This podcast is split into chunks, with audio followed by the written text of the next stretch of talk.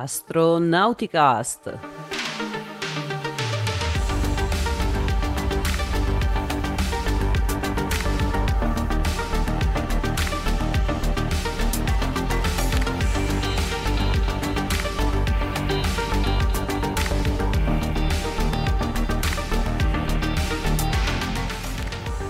Astronauticast, stagione 17, episodio 16. Oggi è l'8 febbraio 2024 e Astronauticast è il podcast dell'associazione ISA, l'associazione italiana per l'astronautica e lo spazio. Questa sera siamo in configurazione Dragon, siamo in quattro, io sono al comando della navetta Veronica da Verona, mentre come pilota dall'Unione Terre d'Argine Ciao a tutti da Riccardo Rossi, ciao Vero, grazie per essere comandante tu questa sera, io ti faccio da flight engineer. Come primo mission specialist da Milano. Da Milano vi saluta Paolo Amoroso, nonno Apollo nel ruolo di passeggero Zavorra. E vi ricordo che siamo anche su Mastodon, il nostro account è chiocciola astronauticast chiocciola ehm, social.isa.it. Ciao Paolo, benvenuto. E invece come mission specialist numero 2 abbiamo da Padova questa volta. Da Padova vi saluta Matto. Buonasera, è un piacere tornare ai microfoni di Astronauticast. Sempre lui, il nostro Matto. Ciao Matto e ciao ragazzi che ci state seguendo. Allora, di cosa parleremo in questa puntata? Faremo un, un giro per, il, per, i pianeti più conosciuti, per le, gli, gli, astri più conosciuti del nostro sistema solare. Partendo da Marte, eh, volevo aggiornarvi, inizio io, vi aggiorno velocemente su qual, qualche news su Ingenuity. La settimana scorsa Ricky vi ha spiegato no, che ormai Ingenuity ha smesso di volare e, e, c'è stata una conferenza in cui hanno provato a mettere in ordine i puntini, cercare di, di spiegarci come mai, che cosa è successo. Dunque, da quant- a quanto pare... Ehm, Ingenuity ha perso l'ultimo 25% di una pala almeno. Questa è la prima foto che, si, che è stata ricevuta dalla quale uh, hanno visto che appunto l'ultimo pezzetto della pala eh, si è rotto, si è rotto. Si è rotto e non può più volare. Sembra, cioè, sembra, da questa foto la pala è una, ma mh, mm, bisogna vedere perché bisogna innanzitutto capire che cosa è successo e bisogna vedere se è stata solo una pala o tutte quante. In pratica, dal volo numero 69, quindi per gli ultimi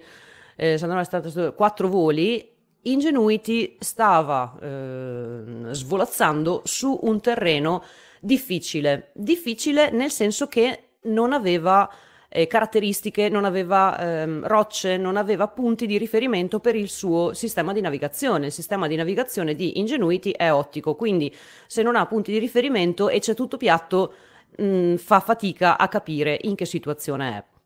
Nel volo um, 71 aveva già avuto un emergency landing, quindi un atterraggio di fortuna, ma Mm, poi hanno, hanno, preso contatti con, con, il drone e hanno visto che stava bene, che era comunque in grado di volare, tutte le pale erano intatte e non gli era successo un granché, c'era solo stato questo allarme. Nel volo 72 invece eh, sono state perse le comunicazioni mentre scendeva e questo ha causato anche il fatto che i dati dell'ultimo pezzo del volo non sono stati salvati sul disco, quindi non sono recuperabili purtroppo perché non si riesce a capire bene eh, che cosa è successo, quindi si va per ipotesi. E hanno perso le comunicazioni, il giorno dopo hanno ritentato le comunicazioni perché come funziona Ingenuity? Funziona che si accende, Ingenuity si accende, aspetta un segnale da parte di Perseverance perché lui comunica solo con Perseverance, no con, non con gli orbiter e se riceve il segnale da parte di Perseverance allora si attiva e fa quello che deve fare. Generalmente i il, um, il, piano di volo viene caricato da terra, quindi eh, da terra a Perseverance e poi Perseverance lo comunica a Ingenuity nel momento in cui Ingenuity è in ascolto. Se invece non sente niente si rispegne, dopo un po' si riaccende, quindi accende i trasmettitori, lui in realtà ha sempre la batteria è sempre acceso perché poi um, così insomma non muore durante la, la notte, durante il freddo. Quindi il giorno dopo hanno eh, tentato di, di, comunicare con Ingenuity, ci sono riusciti, quindi in realtà era attivo e funzionante, però con le pale rotte. E la cosa bella è che i valori dei pannelli solari erano positivi, significa che era atterrato in piedi perché Ingenuity funzi- è, è, è, così. Lui ha il, la batteria sotto, attaccata alle quattro zampine, ha la prima serie di, di rotori, i primi due rotori, poi sopra ha gli altri due e sopra ancora i pannelli solari. Quindi i pannelli solari erano dritti e stavano ricevendo energia ed è un buon segno. Um, il, sì, quello che si pensa sia successo è questo, siccome si è ricevuta anche questa seconda foto in cui si vede questa pianura sabbiosa e la zampetta di Ingenuity là in fondo con una piccola strisciata e questo, um, come lo posso chiamare, questa...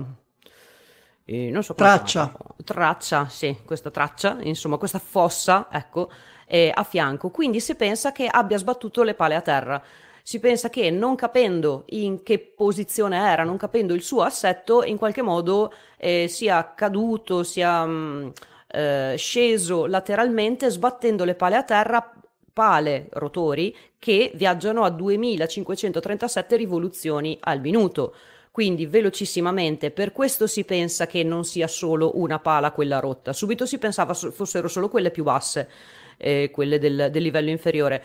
Però data questa velocità e data la grandezza anche di Ingenuity, che è piccolino, eh, si pensa che probabilmente tutte e quattro le pale abbiano fatto in tempo a sbattere contro, ter- contro la terra e a rompersi. E, ehm, sì, appunto di buono c'è che è in piedi, di meno buono c'è che appunto non, non, può più volare. Perché non può più volare? Perché era bilanciato in un modo tale che anche solo un, un, un piccolo sbilanciamento, un piccolo danno gli impedisce di volare correttamente, magari in aria potrebbe anche alzarsi, ma anche lì c'è un problema perché quello che si è rotto è il 25% delle pala in fondo e di solito fra il 25 e il 30% dei rotori, quella parte in fondo, è quella che tiene la portanza, è quella che permette al, al, al drone di alzarsi in volo, quindi probabilmente non potrà neanche più proprio alzarsi in volo in ogni caso, anche bene potesse farlo, sarebbe tutto sgangherato e quindi sarebbe anche peggio perché potrebbe cadere lateralmente e quindi i pannelli solari non potrebbero funzionare più. Invece a noi interessa che funzioni perché in questo momento Ingenuity è a sud-est di, eh, scusa, Perseverance è a sud-est di Ingenuity. Perseverance sta continuando le sue operazioni scientifiche. Ehm, la missione di Perseverance non cambia perché comunque Ingenuity era una palla al piede, cioè era un payload secondario dimostrativo che non aveva ehm, strumenti scientifici a bordo, quindi non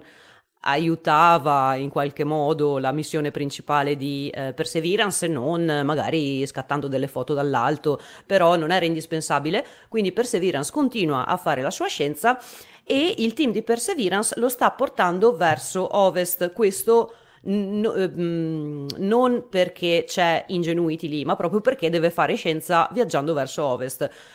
Questa cosa è buona perché si avvicina un po' di più a Ingenuity, o meglio, potrà scattargli delle foto da lontano. Prima, quando Ingenuity ha fatto questo volo numero 72, Perseverance non lo riusciva a vedere perché, se non sbaglio, era anche dietro a delle rocce, dietro delle dune e non riusciva a vederlo. Invece, eh, spostandosi verso ovest, riuscirà a vederlo e abbiamo già anche una diapositiva di questa cosa. Infatti, Perseverance già nei giorni scorsi si era iniziato a spostare e ha trovato eh, Ingenuity là in fondo, quindi la, lo stiamo vedendo. E ehm, le foto saranno così, cioè saranno a 200-300 metri di distanza, non si avvicinerà di più, un po' perché non è lo scopo della missione principale di Perseverance andare a vedere come sta Ingenuity, secondo perché appunto quel terreno è un terreno piatto, sabbioso, quindi non fa bene né per Ingenuity ma neanche per le ruote di Perseverance, quindi cerchiamo di mantenere Perseverance il più intatto possibile, non andiamo a impantanarci là anche noi e finiamo la missione in tragedia proprio. Quindi mm, vedremo delle foto così, ma il team di Ingenuity non ha concluso il suo lavoro perché grazie a queste foto e grazie al fatto che Ingenuity sta ancora, eh, è ancora attivo, i pannelli solari vivi e vegeti, la batteria funziona, ehm, continueranno a chiamarlo mm, per, quant- per i sol nei quali si potrà chiamare perché poi Perseverance si allontanerà e ad un certo punto le comunicazioni per forza di cose svaniranno, ma finché sono lì in zona continueranno a chiamarlo e hanno intenzione di, um, di, scattargli delle foto, fargli dei video mentre le pale girano. Vogliono fare ruotare i rotori molto lentamente, sia ruotarli che muoverli, eh, wobbling, muoverli un po' lateralmente, insomma, per vedere com'è la situazione di tutti quanti i rotori, per capire esattamente come sono messe eh, le pale. E quindi questa è la situazione, adesso appunto ci si sta muovendo, le foto che arriveranno sono queste, non ce ne saranno di migliori, però pare che ci sia anche qualche video. E um, Ingenuity, come um, sappiamo e come vi ha spiegato eh, Ricky la settimana scorsa, era solo un, un, dimostratore tecnologico, doveva volare per 5 volte, ha volato per 72 volte e, ehm, e ha praticamente creato le basi per i futuri voli su altri pianeti, perché volando cinque volte si poteva capire solamente se la cosa avrebbe potuto funzionare oppure no. Volando per 72 volte ogni volo era una miniera di informazioni in più perché fatti cinque voli, vedendo che funziona, l'hanno portato un po' ai suoi limiti, quindi ogni tanto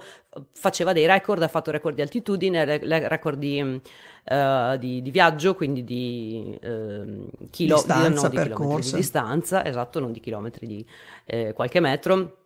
E, mm, e, ogni suo volo appunto ci ha dato informazioni in più che poi andranno a creare le basi per tutti i prossimi eh, futuri droni che potremo vedere su, su altri pianeti. Quindi è stata, è stata una missione che non ci si aspettava, ma ha dato tanto.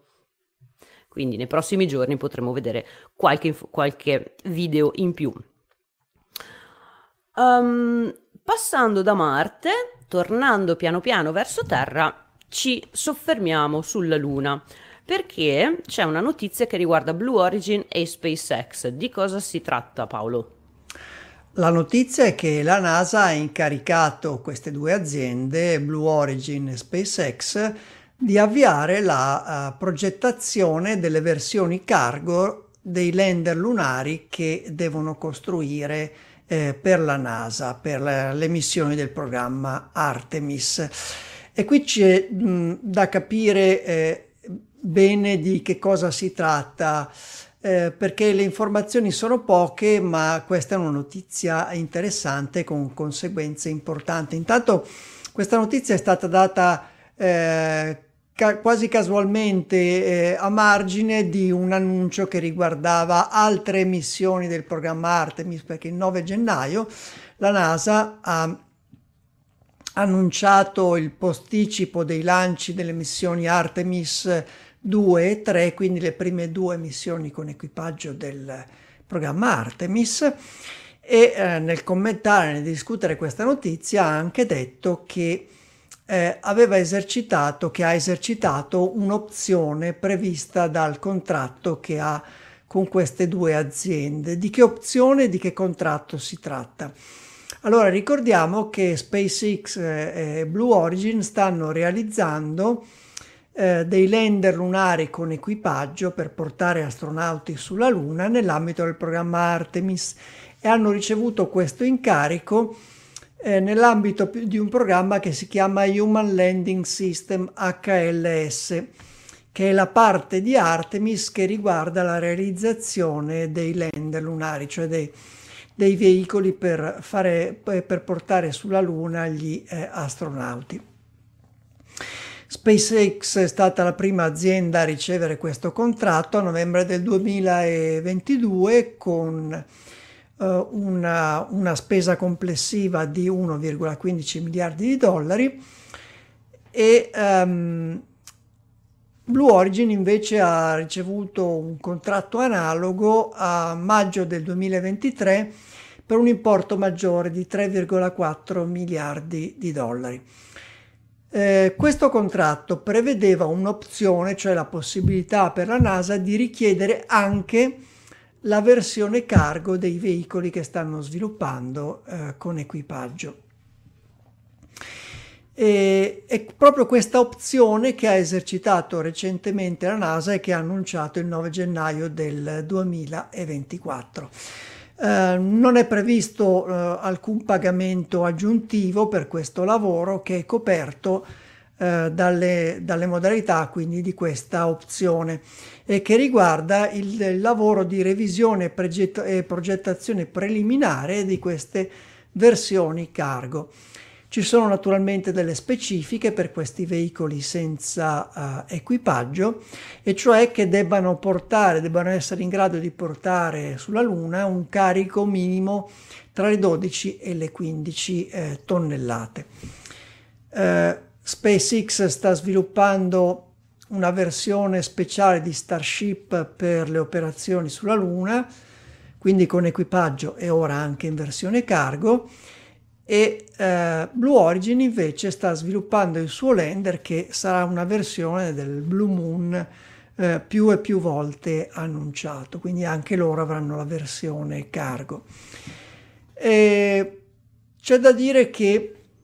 la NASA non ha ancora eh, deciso quali saranno gli impieghi di questi veicoli cargo, che in generale servono per portare attrezzature, materiale e strumentazione sulla Luna nell'ambito dell'esplorazione eh, umana. Eh, non l'ha ancora deciso perché eh, l'impiego di queste versioni cargo dei lander lunari sarà eh, prevista a partire dalla missione Artemis 7 che con i programmi attuali, quindi rivisti recentemente, non si svolgerà prima del 2030. Quindi prima bisognerà cominciare a sviluppare questi veicoli e poi si comincerà a pensare a come utilizzarli nell'ambito di una strategia complessa, quindi di missioni con equipaggio e eh, cargo, quindi missioni più, eh, più estese, più eh, complesse, più ricche di quelle del, del programma Apollo. Eh, non bisogna confondere questo incarico per la realizzazione dei lander eh, automatici, quindi senza equipaggio di lander cargo, con altri incarichi che la NASA ha um, affidato ad altre aziende eh, nell'ambito di un programma diverso che è il Commercial Lunar Payload Services, eh, CLPS in sigla. È un programma avviato nel 2019 che eh, prevede la di affidare incarichi ad aziende commerciali spaziali private, insomma, eh, di trasportare per conto della NASA sulla Luna delle attrezzature che verranno usate per il programma Artemis. Si tratta di incarichi per lander molto più piccoli di quelli di cui stiamo parlando e le, le, le prime due aziende eh, che, che hanno avviato le missioni o che stanno per farlo sono Astrobotic che ha fallito il proprio atterraggio sulla Luna poche settimane fa e Intuitive Machines che dovrebbe essere lanciata tra eh, pochi giorni. Queste missioni sono uh, molto più limitate come carico utile dell'ordine di alcune centinaia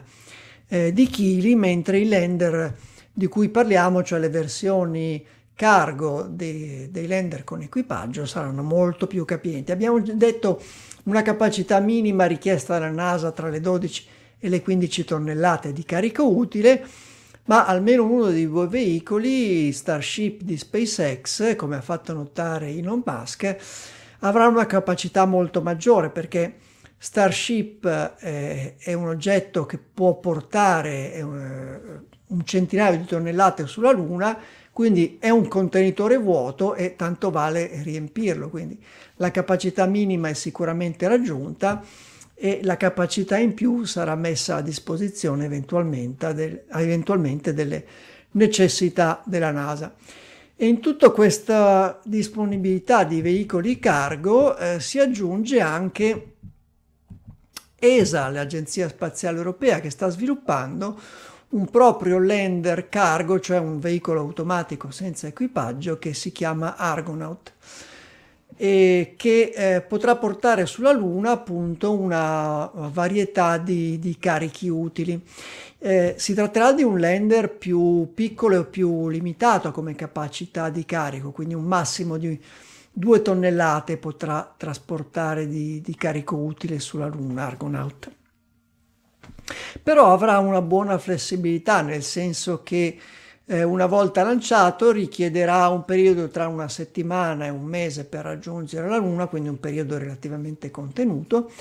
e eh, potrà atterrare in una zona qualunque della Luna, cioè non soltanto nelle zone facili da raggiungere dal punto di vista della meccanica orbitale come le zone equatoriali della Luna, ma ehm, anche le, qualsiasi altra zona venga richiesta dalle necessità delle missioni. Questo veicolo Argonaut sarà composto da tre parti principali, una chiamata il Lunar Descent Element, quindi una base con delle zampe per atterrare sulla Luna, al quale sarà fissato il Cargo Platform Element, cioè un'interfaccia tra il cargo e il payload, cioè il terzo componente, il carico utile che eh, porterà questo veicolo sulla Luna. Per quanto riguarda quindi gli impieghi, gli impieghi, il carico utile vero e proprio, anche qui ci sarà una certa versatilità. Potrà essere eh, il carico utile costituito da eh, scorte e attrezzature, quindi una missione di trasporto puro, oppure potrà portare sulla Luna Argonaut un, um, un rover o anche eh, un telescopio, strumenti scientifici o strumenti di osservazione o anche impianti per l'utilizzo delle risorse locali lunari, quindi le rocce e i minerali della Luna. Quindi un veicolo dalle capacità più, eh, più limitate di, di, cargo, di, di carico e di trasporto, paragonabili per intenderci a quelle del programma CLIPS della, della NASA, quindi eh, quelli Astrobotic e Intuitive Machines, ma comunque importante nell'ambito del, eh, del programma Artemis. E, ed è proprio questa l'importanza della notizia, cioè eh, dimostra la, eh, la discontinuità, la, il progresso, il miglioramento del, dei piani, almeno nelle intenzioni di esplorazione lunare con il programma Artemis, che prevedono eh, architetture di missioni complesse con diversi veicoli con o senza equipaggio per eh, missioni di esplorazione della Luna più prolungate più estese di quelle del, del programma Apollo. Missioni più simili a quelle immaginate negli anni 50 e 60 dalla fantascienza, cioè con una flotta di veicoli che portavano uh, astronauti e attrezzature sulla Luna. Quindi eh, saranno sicuramente missioni interessanti per noi eh, appassionati, ma dovremmo avere pazienza perché abbiamo detto il primo impiego di uno di questi veicoli, eh, delle versioni cargo di questi lander eh, di SpaceX e Blue Origin non sarà lanciato prima del 2030. Bene, sembra che comunque dai, il programma Artemis eh, stia dando dei frutti anche solo per noi appassionati che ogni tanto vediamo partire un lander o un qualche, una qualche missione verso la Luna, quindi il hype c'è, l'attesa c'è. Stavo pensando che mm, SpaceX ha fatto il contrario rispetto a quello che ha fatto sulla stazione spaziale, che, dove prima ha mandato le Cargo Dragon e poi ha usato quel, quella conoscenza per creare le cargo con equipaggio. Invece questa volta è il contrario, prima hanno lavorato su, ehm, sui lander per l'equipaggio per poi concentrarsi sui, car- sui cargo. Bene, se non ci sono domande dalla chat, vedo di no, se non Phoenix che dice che il nostro, il, l'Argonaut di ESA assomiglia un po' al lander Phoenix, um, direi di tornare verso la Terra dove giusto questa mattina è stata lanciata una missione particolarmente importante che però sembra essere passata un po' in secondo piano, perché comunque è una missione di studio della, della, Terra. Adesso mm, il matto ci spiegherà e magari ultimamente con tutte quelle missioni un po' più esaltanti verso la Luna, verso Marte, magari mettiamo un po' più in secondo piano quelle terrestri, ma è davvero una missione interessante. Matto, ce la racconti? Allora, sì, eh, la missione che è stata lanciata, come potete vedere in sovraimpressione per chi ci segue in, eh, in, video, si chiama PACE ed è l'acronimo di Plankton, Aerosol, Cloud and Ocean Ecosystem, eh, quindi una missione dedicata allo studio della Terra e in particolare al plankton o il fitoplankton, eh, gli aerosol, eh, le nuvole e tutto l'ecosistema collegato eh, agli oceani. Quindi una missione che si concentrerà su uh, differenti aspetti del, della nostra uh, sfera, quindi avremo la, uh, l'atmosfera, la, bio, la, l'atmosfera, la biosfera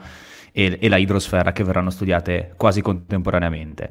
Il focus principale della missione saranno solamente i, eh, gli oceani, perché ehm, lo strumento principale che si chiama OC, cioè Ocean, ehm, Ocean Color eh, Instrument, eh, sarà quello, diciamo, lo strumento principale. Eh, però avremo la possibilità di studiare anche la vegetazione e eh, tutte le altre eh, interazioni che, che ci sono. Partendo dall'inizio sappiamo che il lancio è avvenuto questa mattina alle 7.33 italiane, eh, quando in, in, America, in particolare dal, dallo Space Launch Complex 40 eh, della costa della Florida, eh, erano le 1.33. E, um, il lancio è avvenuto a bordo di un Falcon 9 di SpaceX, il contratto è stato assegnato nel 2020 con una cifra grosso modo tutto, tutto sommato normale, quindi su, sugli 80 milioni di dollari. E, um, il booster, il booster B1081 eh, al terzo volo e, diciamo che è stata la prima missione eh, non interna a SpaceX, diciamo, perché ha lanciato Crew 7 ad agosto 2023, ha lanciato ehm, la Cargo Dragon eh, per la missione CRS 29 nel novembre del 2023, un gruppo di Starlink il 634 a dicembre 2023 e quindi questa diciamo era la prima missione fuori dai confini di, di SpaceX. Ehm, il, lancio è stato tutto, non ci sono stati problemi, il booster è stato, utili- è stato um, recuperato sulla landing zone 1 i soliti 8 minuti dopo il, il, il decollo. E um, la cosa che eh, è stata diversa rispetto alle, alle altre missioni è stata l'immissione in orbita, perché ehm, di solito noi sappiamo che quando c'è un lancio il satellite viene rilasciato in un'orbita cosiddetta di parcheggio e ehm, tramite eh, accensioni dei suoi propulsori il, il, satellite raggiunge l'orbita finale a meno che non ci siano particolari richieste, quindi per esempio se viene utilizzato un Falcon Heavy o lanciatori molto più performanti a fronte di un costo maggiore si raggiunge l'orbita finale eh, a, in minor tempo.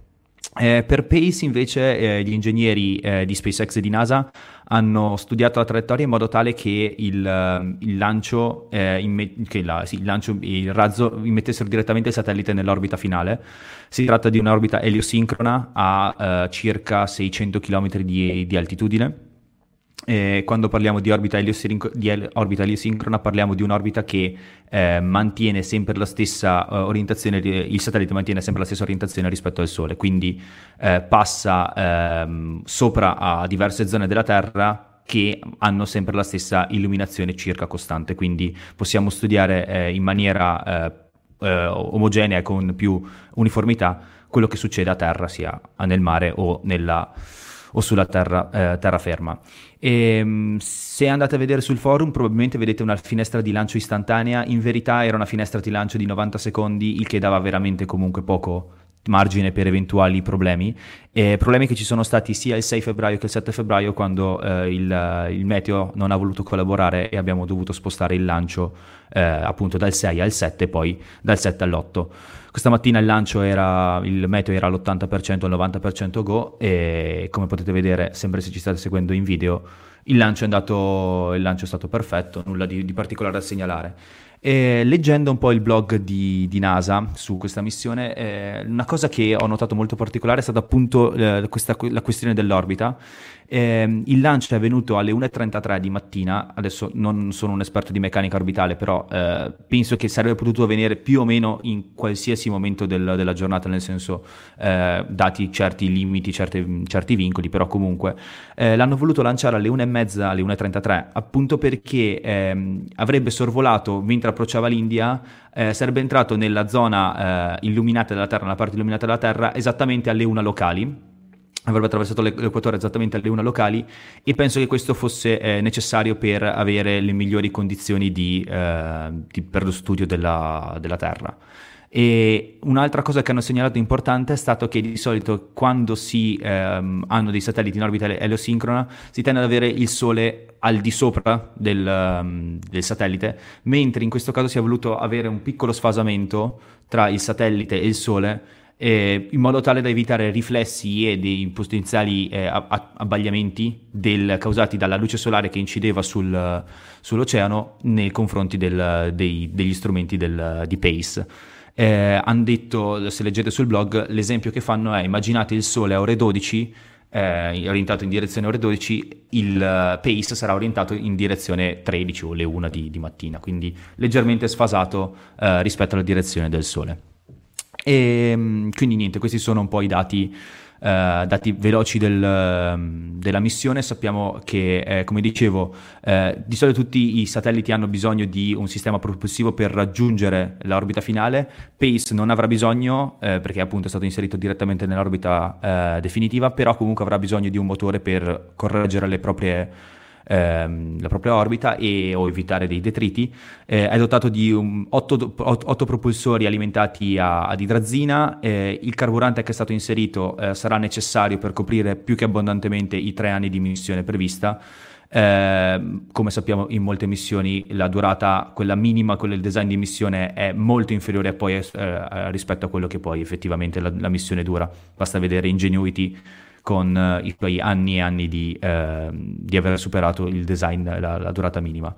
Uh, la missione quindi si prevede potrebbe durare fino a circa 8-9 anni, eh, fornendo dei dati che sono veramente importanti. E quindi qua arriviamo al cuore della questione, perché eh, NASA e altre agenzie stanno studiando i cosiddetti colori della Terra, i colori dell'oceano, sin da, dagli anni 70, dagli anni 80 e, ehm, e potete, e quello, che, ehm, quello che era fatto era raccogliere anche grazie alle tecnologie dell'epoca, dei dati in, molte, in tante bande, eh, in poche bande che erano eh, non tanto, tanto distanziate l'une dalle altre e quindi i dati erano sì di qualità, però non, erano, non, avevano la qualità e la precisione di quelli che è in grado di fornire Pace in questo, in questo momento. Pace infatti ha un imager eh, multispettrale, eh, quando si parla di multispettralità si, ci si riferisce a tante bande, bande eh, dello spettro molto vicine ehm, e coprirà eh, eh, tantissima parte del, dello spettro, quantomeno del visibile. Se mi date un secondo vi condivido il una GIF che avevo trovato, presentiamola, questa qui, questa è come eh, Pace, adesso ce la facciamo, Q, no, non questa qui, eccola qua, questa, questo è per chi vede, ci sta seguendo in diretta, come Pace osserverà, eh, come osserverà la, la, Terra. Quindi questo a sinistra avete un'immagine presa eh, nel visibile come la vediamo noi. A destra vedete le, tutte le varie lunghezze d'onda che Pace osserverà. Se guardate in alto vedete che si va dai circa 300 nanometri, quindi eh, nell'ultravioletto, fino al, agli oltre 700, quindi siamo a 800, quindi 1200-1300, siamo nel, nell'infrarosso e, e, vedete che ci sono tantissime, tantissime lunghezze d'onda che vengono eh, esplorate ed è proprio questo quello che permetterà di avere dei dati tan- talmente tanto eh, efficaci che Pace sarà in grado di distinguere eh, quelle che vengono chiamati ehm, le invasioni, le esplosioni di alghe, sappiamo che il, nell'oceano ci sono tanti, ehm, tanti, eh, tanti microorganismi nel caso di, di, PACE si studieranno quando le condizioni eh, nell'oceano saranno favorevoli o meno allo sviluppo di, pote- di eh, bra- bra- branchi, diciamo, di, di, esplosioni di alghe che possono avere conseguenze negative sia sulla salute dell'ecosistema in generale, sia su, sull'uomo, perché comunque si tratta di alghe o micro- microorganismi eh, velenosi o comunque che hanno un impatto sulla salute dell'uomo. E, ehm, quindi la sensibilità che raggiungerà Pace attraverso eh, i suoi tre strumenti sarà molto elevata. Eh, non li ho menzionati, uno l'ho menzionato sarà eh, che è l'OCI, quindi eh, Ocean Color eh, Instrument, e, mm, che è un, un imager eh, diciamo nell'ottico e poi ci sono due polarimetri quindi due strumenti in grado di misurare la polarizzazione della luce che è come la luce oscilla nel, in un piano, diciamo la luce è un'onda, quindi può oscillare in diversi modi. E, um, attraverso questi due, spe- eh, questi due, polarimetri in combinazione con, eh, con OCI eh, si potranno studiare anche altre caratteristiche, quindi per esempio non solo eh, le possibili esplosioni di alghe, ma anche eh, la ripresa della vegetazione dopo gli incendi, perché ehm, il, um, i polarimetri e l'imager permettono di rilevare le piccole ehm, colonne di fumo che si formano a causa degli incendi sulla Terra e quindi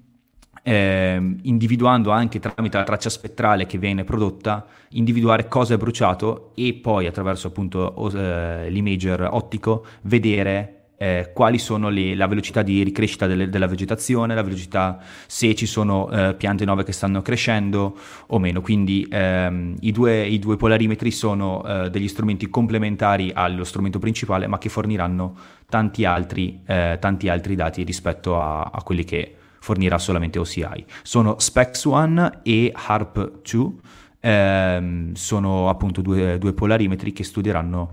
eh, studieranno la, la, luce. E, ehm, nulla di altro da aggiungere, sì? No, mi parlavi anche dei, dei plankton, del fitoplankton, della differenza... Giusto. Sì, giusto. Eh, la, la, la, risoluzione che ha ehm, OCI è, è, così grande che la, la firma, cioè ogni fitoplankton, eh, che fitoplankton è, per chi non lo sapesse, il, um, quello, quel, l'insieme di microorganismi che abitano i primi strati eh, di qualsiasi sostanzialmente eh, specchio d'acqua sulla Terra,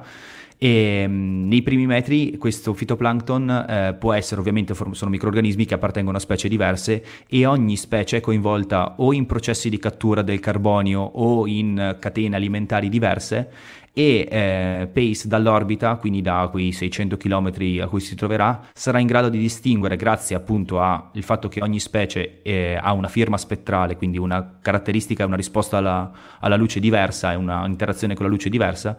eh, permetterà di distinguere appunto questo fitoplankton buono, queste, quindi queste alghe buone, queste alghe ca- meno buone e eh, appunto avere quindi un impatto anche conse- molto diretto e molto immediato eh, su, eh, sull'economia. Eh, Pace dovrebbe riuscire a coprire tutta, tutta la Terra, l'intera Terra, in soli, ehm, in soli due giorni. Adesso vi faccio vedere la, l'orbita che ha Pace. Eccola qua questa è l'orbita che ha Pace, per chi ci segue in, in video. Come vedete, eh, Pace eh, il... Eh, copre eh, una, questa è la, la larghezza di, diciamo, che, che, riesce a coprire con i suoi strumenti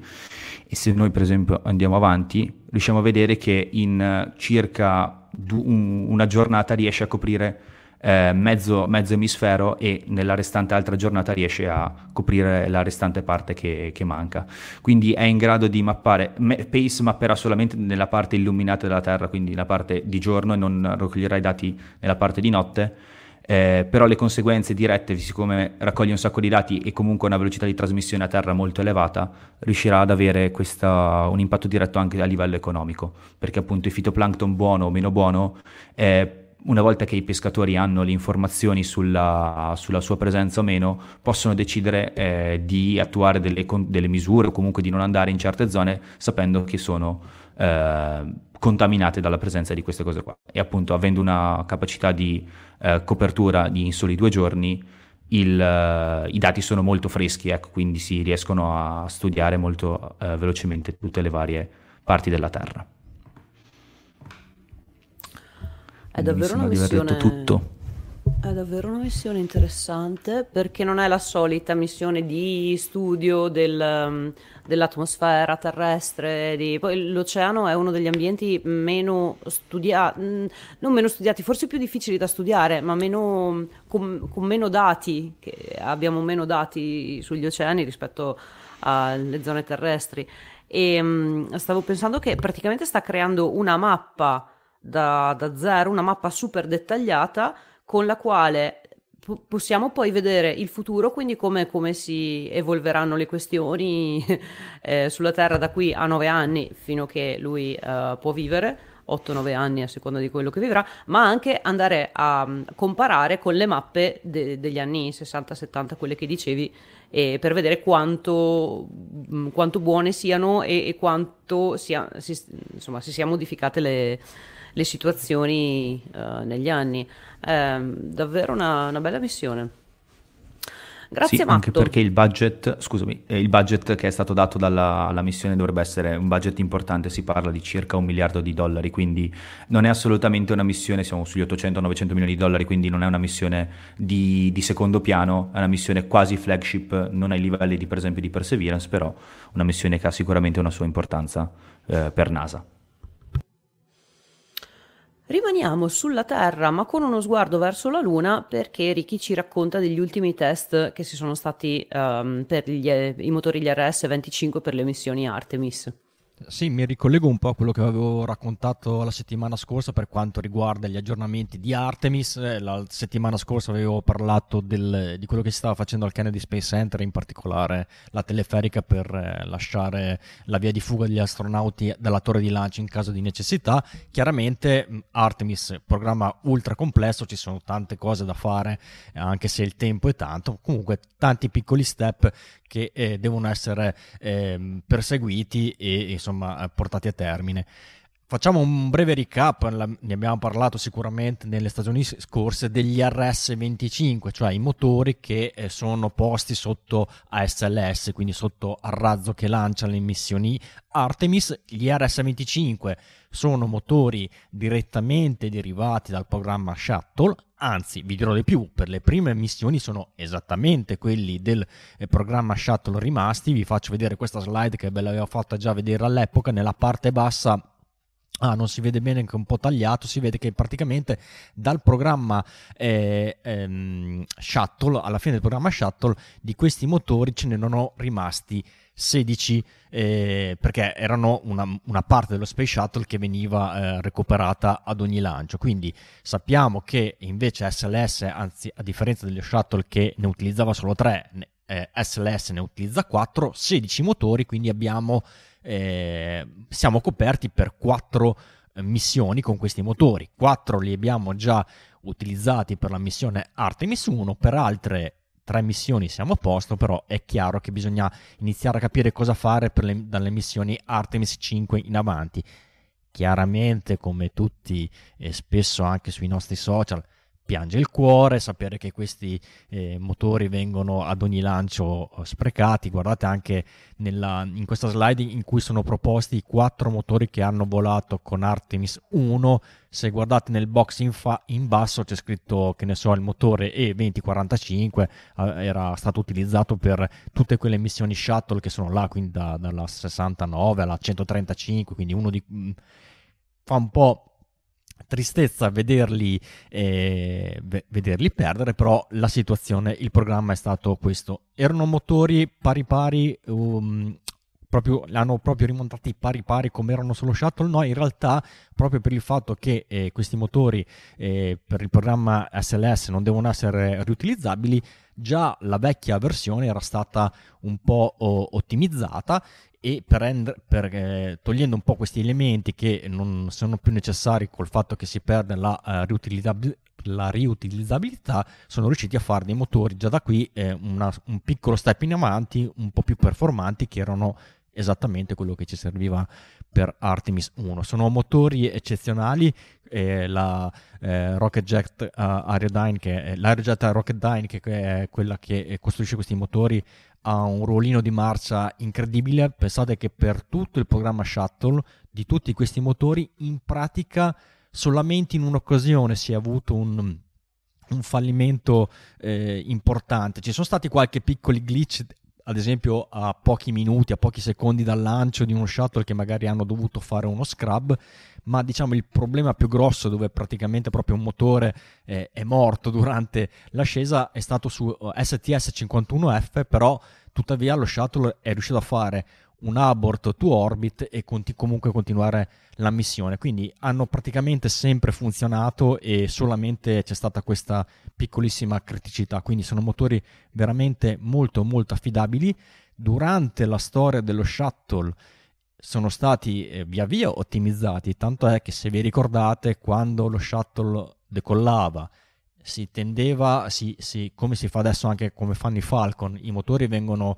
accesi a tutta spinta quando si staccano dalla, dalla rampa, poi vengono diminuiti in potenza per poter attraversare il massimo mo, eh, momento di pressione aerodinamica una, insomma, in maniera più dolce, poi vengono riportati alla massima potenza. Ecco, nelle ultime missioni dello shuttle questa potenza era il 104,5%, ma non voleva dire che i motori venivano spinti oltre le loro specifiche, è che ormai erano stati così eh, implementati che 104,5% di potenza era potenza nominale per eh, portare avanti il programma Shuttle. Per il volo di Artemis 1 e per i primi voli Artemis, cioè quelli che utilizzeranno questi motori, questi motori funzionano regolarmente a un regime di 109%, quindi ancora qualche punto percentuale in più.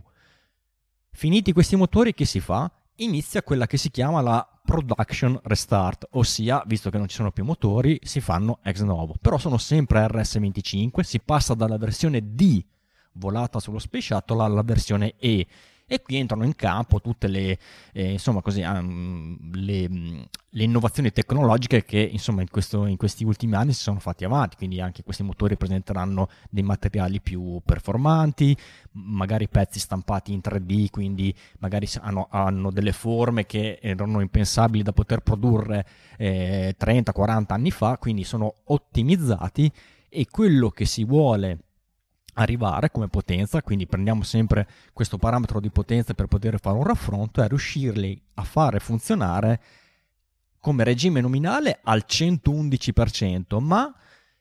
questi test di certificazione che vi vado a parlare, eh, accennare in questa breve notizia, è portarli al, al massimo della loro eh, potenza, che sarebbe il 113%, limite superiore che sarà utilizzato solo in caso di abort, però chiaramente deve essere testata che questo margine sia ehm, così, ehm, i motori possano resistere a questo regime, quindi eh,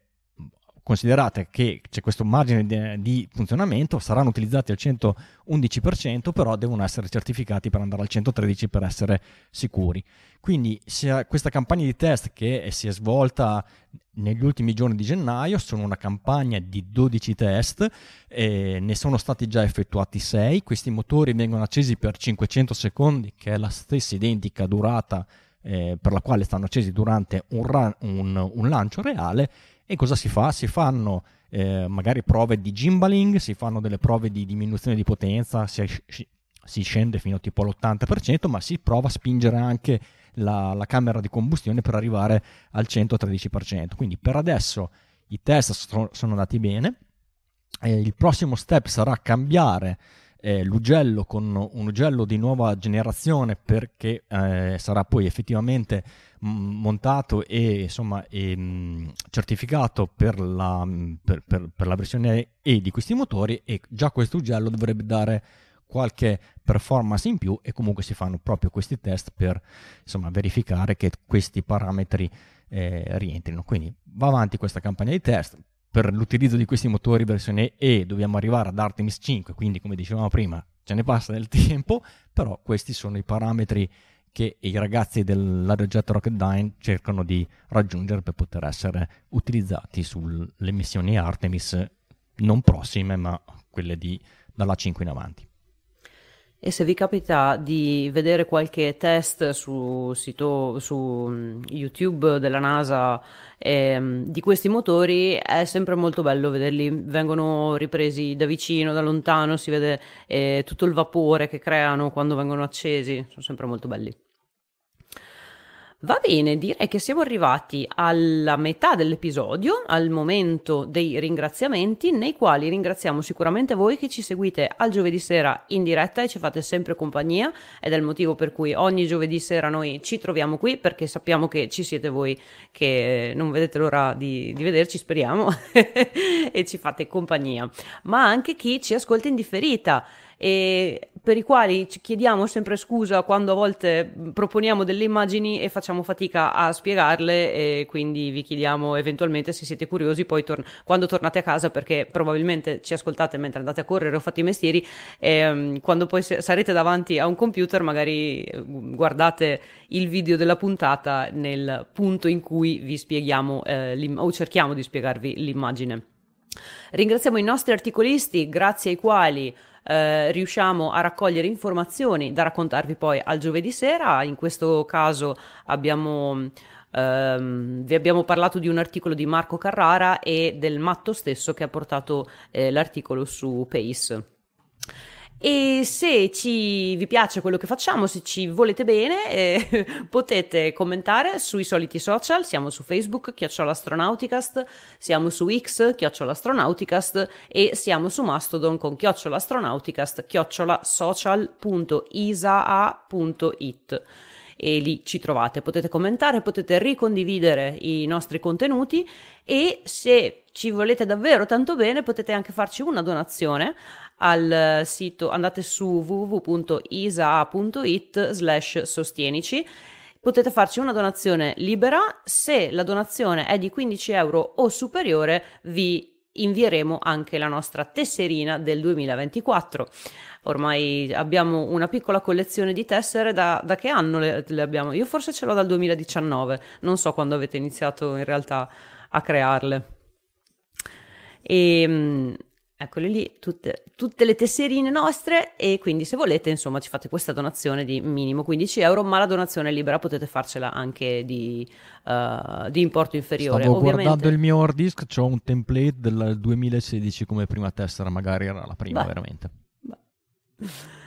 E, um, noi siamo un'associazione senza scopo di lucro, quindi tutte le donazioni che riceviamo le reinvestiamo nel creare eventi. Adesso da quest'anno ricominceremo con le Astronauticon, um, pagare i servizi che utilizziamo per potervi dare uh, queste informazioni e per ritrovarci anche su forum astronautico ogni giorno, per il nostro hardware, hardware, hardware per il podcast, insomma, quindi li utilizziamo. Uh, per, per voi, li riutilizziamo per voi. E cos'altro volevo dire? Cos'altro volevo dire? E niente, per le donazioni e per ehm, i ringraziamenti è tutto, ma non è tutto per questa puntata, perché adesso c'è la rubrica, la più amata, quella delle storie di nonno Apollo. Di sopra della terra c'è una magica città, là si fanno esperimenti con strumenti di ogni età. Chi saranno le persone strane che vivono là? Nonno Apollo ci racconta le loro curiosità. Nelle vecchie illustrazioni di Space Art eh, appaiono spesso astronauti in passeggiata spaziale in orbita terrestre. Pensiamo per esempio alle celebri tavole di Chesley Bonstell degli anni 50. In una di queste, per esempio, si vede la costruzione di una stazione spaziale in orbita terrestre con diversi astronauti tutti intorno eh, occupati nella costruzione e questi astronauti fluttuano in assenza di peso da una parte all'altra di questo cantiere orbitale spostandosi con un sistema di propulsione individuale, cioè dei eh, piccoli eh, motori a reazione che eh, danno, alla possibilità, danno la possibilità all'astronauta di muoversi liberamente senza vincoli da un veicolo spaziale a un altro. Questo modo però di spostarsi per un astronauta nello spazio è rimasto nella fantascienza o comunque nelle illustrazioni ancora per molto tempo perché le prime passeggiate spaziali del programma americano e poi eh, eh, per, per, molto tempo dopo, anche dopo gli anni 60, sono state fatte, eh, quelle in orbita terrestre, con l'astronauta vincolato a un veicolo spaziale attraverso, per esempio, un cordone ombelicale.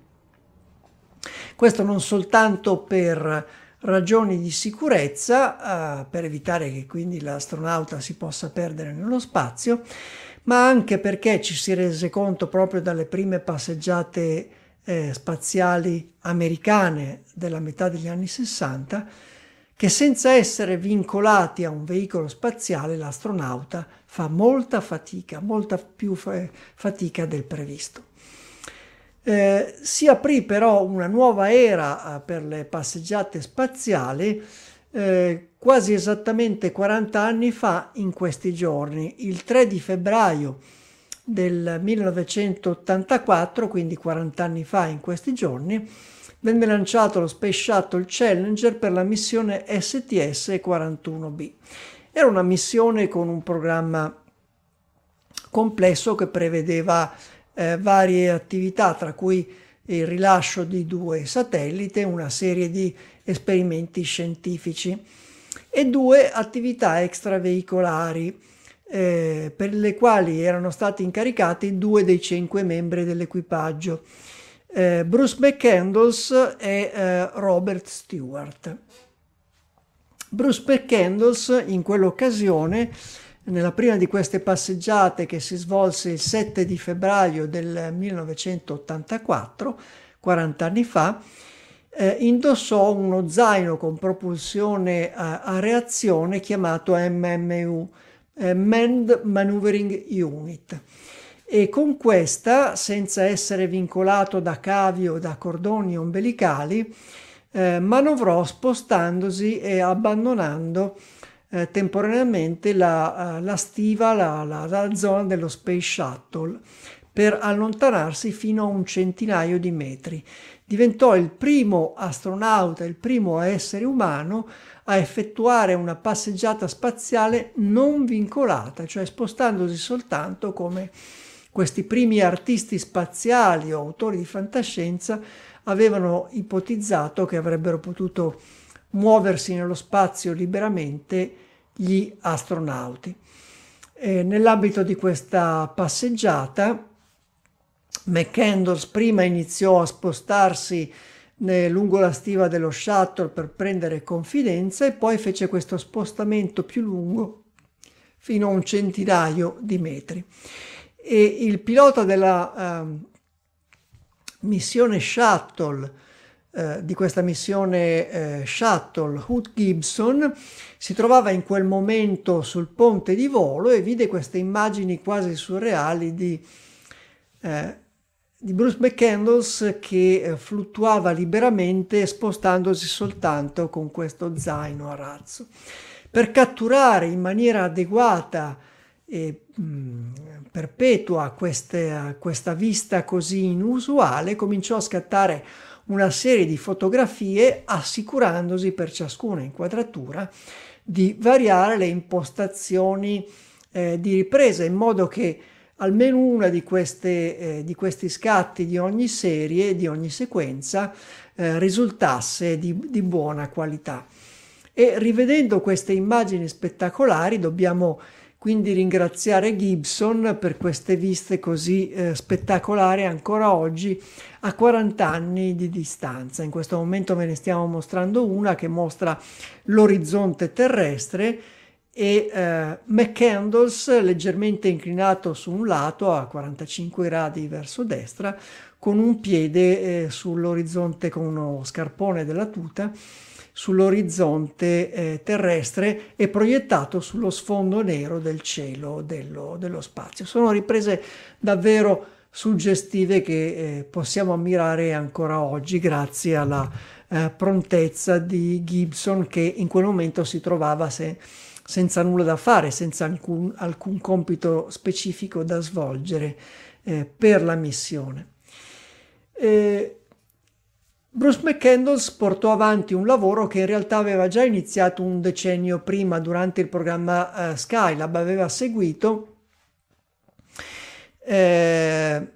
la costruzione di un, uh, di un sistema di propulsione analogo, l'Astronaut Maneuvering Unit, che era stato però collaudato all'interno della stazione spaziale, all'interno dello Skylab. Eh, era un sistema di propulsione eh, a getto con getti di gas freddo che utilizzabili quindi anche in un'atmosfera pressurizzata e l'astronauta si era potuto spostare eh, eseguendo un collaudo iniziale. McCandles quindi ebbe la possibilità di eh, essere il primo a provare effettivamente nello spazio questo sistema. Avrebbe dovuto rappresentare forse il futuro delle passeggiate spaziali, ma proprio nella missione STS-41B lo stesso McCandles gettò le basi per continuare a lavorare nel modo in cui le passeggiate spaziali erano state fatte eh, fino a quel momento, cioè con l'astronauta vincolato a un, eh, a un veicolo spaziale, perché nel corso della seconda attività extraveicolare della missione STS-41B, McCandles eh, venne ancorato a una piattaforma che si chiamava Mobile Foot Restraint, cioè è la piattaforma che viene, viene fissata al, a un'estremità del braccio robotico il Canadarm, eh, nel caso della missione Shuttle era il Canadarm, il Canadarm dello Shuttle, e una piattaforma quindi su cui eh, l'astronauta può fissare gli scarponi ancorandosi sandamente e quindi può non solo spostarsi da un punto all'altro per raggiungere la, uh, la postazione di lavoro dove eseguire un compito, ma questa, uh, questa posizione, questo ancoraggio rigido gli permette di muoversi e di operare in maniera più efficiente, riducendo la fatica e massimizzando l'efficacia dei movimenti che svolge. Quindi eh, collaudò in quella occasione la piattaforma che ancora oggi in una forma modificata viene utilizzata nelle missioni, per esempio, di costruzione e di manutenzione dell'attuale eh, Stazione Spaziale Internazionale, in cui eh, un astronauta viene portato dal braccio robotico, l'evoluzione del Canadarm dello shuttle, per operare in zone diverse della eh, stazione spaziale. Anche il nostro Luca Parmitano, per esempio, ha utilizzato questo sistema, un sistema di bloccaggio dei piedi all'estremità del, del braccio robotico. Quindi eh, fu la prima eh, passeggiata spaziale non vincolata, un momento storico dell'esplorazione spaziale, ma la missione del, del Challenger raggiunse un, un, altro primato anche all'atterraggio l'11 di febbraio del eh, 1984 perché il Challenger diventò il primo veicolo spaziale ad atterrare dalla stessa base da cui era stato lanciato, perché il Challenger atterrò sulla pista del Kennedy Space Center in Florida, da cui era stato lanciato eh, pochi giorni prima, quindi dalla Shuttle Landing Facility. Il Challenger diventò il primo veicolo spaziale a ritornare sul, eh, nella stessa base da cui era stato lanciato.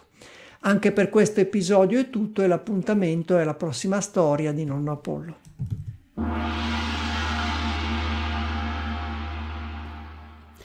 Grazie Paolo, anche perché questa mattina, eh, dando un'occhiata alle notizie, ho visto sul sito della NASA a questo punto questa notizia che l'astronauta Bruce McCandles fa la prima ehm, attività extraveicolare non collegato e mi chiedevo, cioè, ho avuto un momento di defiance, ma tipo non è oggi, tipo l'ha fatta tanti anni fa, che anno è?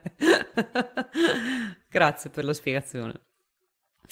Adesso invece andiamo a vedere che cosa è successo, andiamo a vedere la nostra agenda che però ultimamente abbiamo diviso in due parti, quindi andiamo a vedere che cosa è successo nell'ultima settimana, da, quando, da giovedì scorso, e poi andiamo a vedere che cosa succederà eh, nella settimana successiva. Matto, che cosa è successo questa settimana? Allora, sarà perché ero un po' in vacanza io, sarà perché non ho guardato bene, ma non ho nulla da segnalare di particolare, se non eh, un, non un ritorno al volo, ma un lancio di un Electron con eh, dei satelliti di, ehm, di sorveglianza spaziale di eh, mm, Situational Space Awareness, quindi di eh, diciamo, semi-militari eh, canadesi, ehm, lanciati il 31 gennaio, quindi diciamo un po' più di una settimana fa. E, ehm, e, il lancio, questa è una cosa nuova, della Cygnus eh, NG20 eh, dedicata a Patricia Hillard Robertson eh, verso la, la. Eh, nuovo perché eh, si è trattato di un lancio con un Falcon 9 e non con eh, il solito Antares eh, dopo l'invasione russa dell'Ucraina, eh, la fornitrice, la eh, NPO Energomash, spero di averlo pronunciato corretto, ehm, ha smesso di eh, fornire i propulsori RD-181 ad Antares e che quindi si è trovata costretta a uh, ripiegare su un'altra, uh, un'altra, azienda e ha ripiegato su SpaceX il Falcon 9 e, mm, e, niente, il lancio è andato tutto, tutto, perfetto. Non è una notizia, nel senso non è che ieri hanno smesso di fornire i, i, i motori e oggi hanno lanciato, è una cosa che si sapeva. Eh, nel frattempo eh, Antares, eh, più che Antares, eh, North, Northrop, Northrop Grumman si è attivata per sviluppare un nuovo vettore, l'Antares 230 Plus con Firefly Space. Eh, però il, il vettore non sarà pronto prima del 2025, quindi eh, hanno ripiegato su SpaceX. E se volete un articolo fatto bene, esaustivo, con tutte le modifiche, perché comunque io non mi aspettavo per esempio che mettessero la Cygnus dentro al um, fairing, ma pensavo, non so perché pensavo che la lanciassero senza fairing, invece l'hanno messa dentro i fairing de- classici del Falcon 9, eh, leggermente modificati per avere un po' più di spazio, eh, ma appunto dicevo, se volete tutti i dettagli anche su quello che c'era a bordo, che parliamo di carico scientifico e provviste, eh, su Astronauti News trovate il, ehm, l'articolo di Vincenzo Chichi che ha spiegato egregiamente tutto quello che c'è, ehm, tutto quello che c'è da dire. Quindi, a parte questi due lanci, c'è stato qualcosina di un paio di lanci cinesi. Non so se ci siano stati Starlink, però comunque una settimana secondo me piuttosto tranquilla. Il rientro di Axon 3, secondo me, è da segnalare che è avvenuto ieri, se non sbaglio eh, o meglio, più che il rientro, il distacco. Mm-hmm.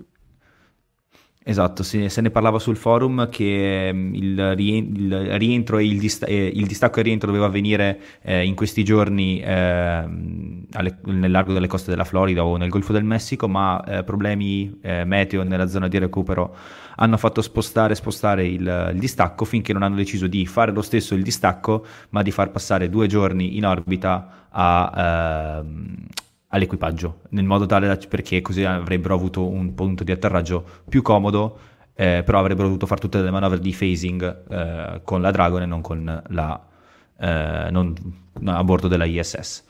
E a terra, quindi equipaggi, mm, cambiamenti, nulla da segnalare, eh, se non prima ho letto prima di entrare in podcast che hanno anticipato di nuovo al, che non è a terra ma è sulla Luna, al 2029 Chang'e 8 o 9, quindi la missione di recupero dei campioni o comunque una missione lunare cinese molto importante, dal 2029 al 2028 l'hanno anticipata di un anno quando era, inizialmente era il 2028, l'hanno spostato al 2029, pare che adesso sia tornata al 2028.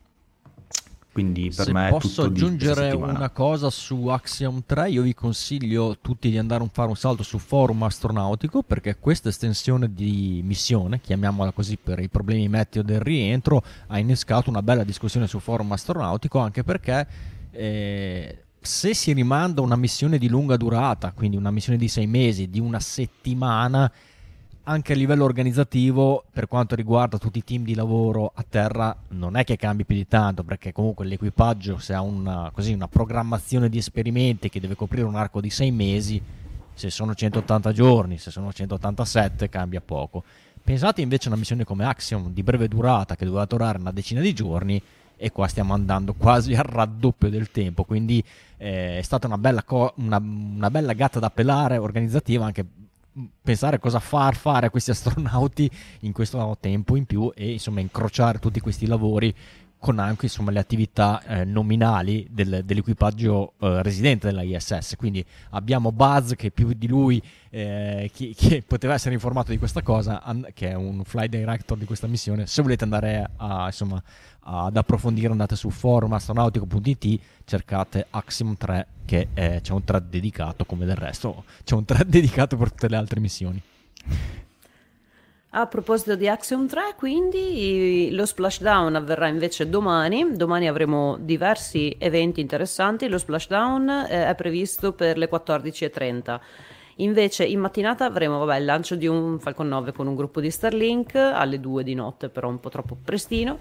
Poi alle 7 ci sarà il lancio di un Soyuz con un carico utile sconosciuto, probabilmente militare. E c'è anche un contatto Aris. Per via di contatti Aris ultimamente siamo, ce, ne sono diversi. Eh, dunque, il contatto Aris è alle 9.12 con la School of Telecommunications Engineering vediamo se mi si apre tutto il resto, eh, Exit di Valencia e sarà con Loral O'Hara. Invece poi per sabato e domenica non c'è nulla da segnalare, dobbiamo andare alla settimana prossima quando il 13 febbraio ci sarà il rilascio della Progress MS24, non abbiamo ancora gli orari ma li sapremo a giorni. Mentre a San Valentino ci sarà un lancio di un Falcon 9 però con un satellite militare, eh, davvero, non probabilmente ma ufficialmente militare, l'USSF 124 e sempre a San Valentino ci sarà il lancio di cui accennava, che accennava prima um, Paolo, eh, quello del Nova C della Intuitive Machine One, quindi il lander che dovrà andare ad atterrare sulla Luna.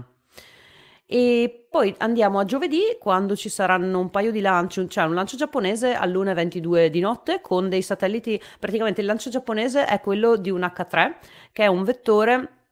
che aveva fallito il lancio inaugurale a marzo del 2023 con un satellite ALOS 3, con, quindi un satellite che doveva essere operativo. Questa volta per non rischiare eh, lo caricano con dei dummies, quindi con dei satelliti um, fittizi, con dei carichi fittizi.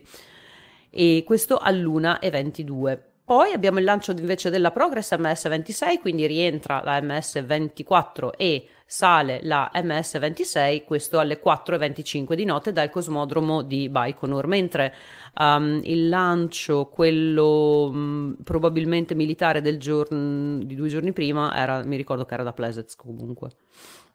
Abbiamo due contatti Aris, uno con la Russia alle 9.30, ma quelli con i russi non, non, non si sanno molti dettagli e uno invece con un, una scuola italiana, il liceo statale B. Eh, Russell di Bertrand Russell di Roma a mezzogiorno e 32 di giovedì 15. Sarà un contatto diretto via IK0 eh, Uniform Sierra Oscar con l'astronauta Jasmine Mogbelli che parlerà agli studenti di questo liceo statale. Questo sarà interessante da vedere.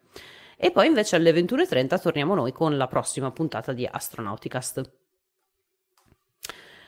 Bene bene, anche per questa puntata è tutto, direi. Abbiamo fatto poco più di un'oretta. Grazie per essere stati con noi. Noi cominciamo a estendere le nostre grid fin e vi salutiamo da Verona, vi saluta Veronica. Poi facciamo, partiamo, andiamo a Padova. Da Padova vi saluta Matto, augurandovi un buon fine settimana e ci vediamo settimana prossima. Poi invece andiamo a Milano. Da Milano vi saluta Paolo Moroso, nonno Pollo, ricordandovi che siamo anche su Mastodon con l'account chiocciola astronauticast chiocciola social.isa.it e invece dall'Unione Terre d'Argine vi saluta Riccardo Rossi Richi e ci sentiamo la prossima settimana. Noi procediamo con lo splashdown e vi salutiamo alla prossima settimana e ad Astra.